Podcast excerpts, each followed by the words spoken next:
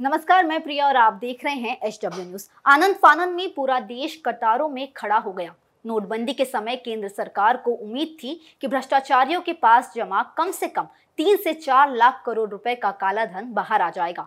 नोटबंदी की सारी कवायद से एक दशमलव तीन लाख करोड़ काला धन बाहर आया, लेकिन नोटबंदी के समय जारी किए गए 500 और 2000 के नए नोट में अब नौ दशमलव दो एक लाख करोड़ रुपए गायब हैं।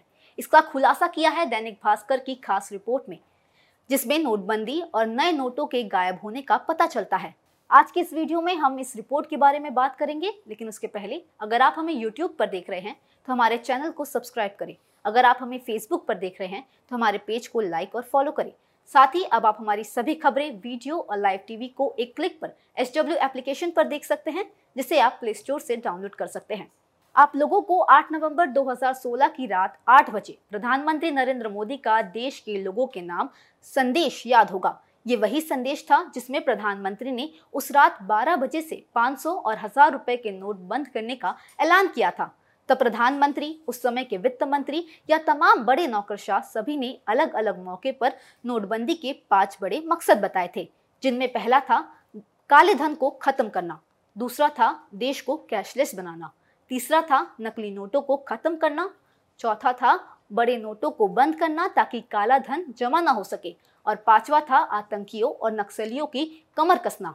दुनिया की इस सबसे बड़ी नोटबंदी के फैसले को लेकर पहले दिन से सवाल उठाए गए, लेकिन आमतौर पर देश की जनता प्रधानमंत्री नरेंद्र मोदी के साथ खड़ी नज़र आई।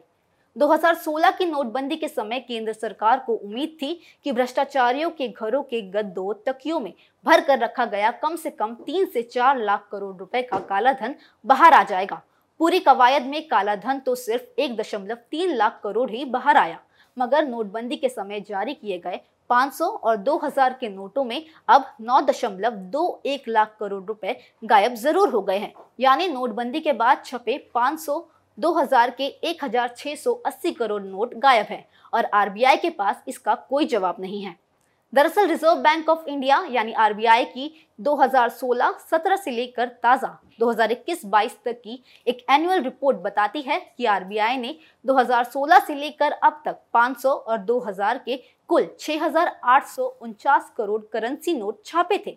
उनमें से 1680 करोड़ से ज़्यादा करेंसी नोट सर्कुलेशन से गायब हैं। इन गायब नोटों की वैल्यू नौ दशमलव दो एक लाख करोड़ रुपए है। इस गायब नोटों में वो नोट शामिल नहीं है, जिन्हें खराब हो जाने पर आरबीआई ने नष्ट कर दिया था। कानून के मुताबिक ऐसी कोई भी रकम जिस पर टैक्स न चुकाया गया हो, ब्लैक मनी कहलाया जाता है। इस नौ दशमलव दो एक लाख करोड़ रुपए में लोगों के घरों में जमा सेविंग्स भी शामिल हो सकती है।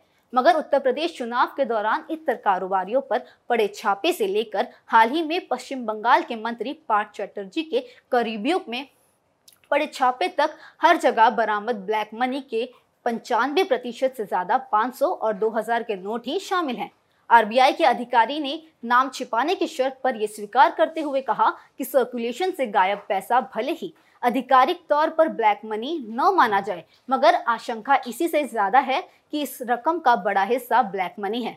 अधिकारी ये मानते हैं कि काला धन जमा करने में सबसे ज़्यादा इस्तेमाल बड़े डिनोमिनेशन के, यानी 500 और 2000 के नोटों का इस्तेमाल होता है। शायद इसी वजह से 2019 से 2000 के नोटों की छपाई बंद है। मगर 500 के नए डिज़ाइन के नोटों की छपाई 2016 के मुकाबले छिहत्तर प्रतिशत बढ़ गई है। एक्सपर्ट्स मानते हैं कि घरों में इस तरह जमा कैश कुल काले धन की दो से तीन प्रतिशत ही होते हैं। ऐसे में स्विस बैंक में जमा भारतीयों के काले धन पर 2018 की एक रिपोर्ट इस बात की आशंका बढ़ा देती है कि सर्कुलेशन से गायब नौ दशमलव दो एक लाख करोड़ की राशि ब्लैक मनी ही है। इस रिपोर्ट के मुताबिक स्विस बैंक में भारतीयों का काला धन 300 लाख करोड़ है। इस राशि का तीन प्रतिशत करीब 9 लाख करोड़ रुपए ही होता है। इस खबर को लेकर आपकी क्या राय है, हमें कमेंट सेक्शन में ज़रूर बताइएगा। फ़िलहाल इस खबर के लिए सिर्फ़ इतना ही। देश और दुनिया की अन्य खबरों के लिए देखते रहें एच न्यूज़। अब खबरें पाइए सबसे पहले। हमारे मोबाइल न्यूज़ एप्लीकेशन पर।